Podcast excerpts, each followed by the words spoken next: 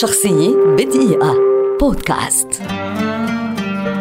ويليس كارير مهندس ومخترع أمريكي شهير، ولد عام ألف وثمانمئة وستة وسبعين، ويعد واحدا من أهم المخترعين في تاريخ البشرية، إذ يعرف بأنه الرجل الذي قام باختراع تكييف الهواء الحديث.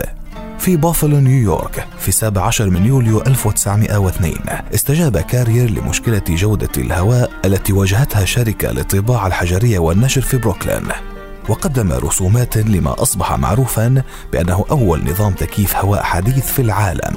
وتعتبر سنة ألف وتسعمئة واثنين هي سنة ولادة أجهزة التكييف الحديثة بسبب إضافة خاصية التحكم في الرطوبة. بعد عدة سنوات أخرى من التحسين والاختبار الميداني، وفي الثاني من يناير ألف وتسعمئة وستة منحت الولايات المتحدة الأمريكية كارير براءة الاختراع لجهاز معالجة الهواء، وهو أول معدات تكييف الهواء من نوع الراش في العالم، وتم تصميمه لترطيب أو إزالة الرطوبة من الهواء. وفي عام ألف وتسعمئة وستة اكتشف كارير أن الانحدار المستمر لنقطة الندى يوفر رطوبة نسبية ثابتة تقريبا، والتي أصبحت معروفة فيما بعد بين مهندسي تكييف الهواء باسم قانون الانحدار الثابت لنقطة الندى.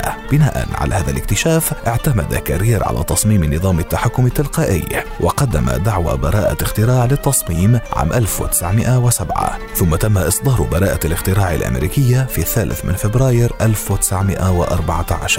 في الثالث من ديسمبر ألف وتسعمئة وأحد عشر قدم كارير ما يعتبر أهم وثيقة تم إعدادها على الإطلاق حول تكييف الهواء في الاجتماع السنوي للجمعية الأمريكية للمهندسين الميكانيكيين، وقد ربطت هذه الوثيقة بين مفاهيم الرطوبة النسبية والرطوبة المطلقة ودرجة حرارة نقطة الندى، مما يجعل من الممكن تصميم أنظمة تكييف الهواء لتناسب المتطلبات بدقة. في السابع من أكتوبر عام ألف وتسعمئة وخمسين رحل ويليس كارير، الرجل الذي غير وجه العالم، عن عمر ناهز ثلاثة وسبعين عاما. شخصية بدقيقة بودكاست.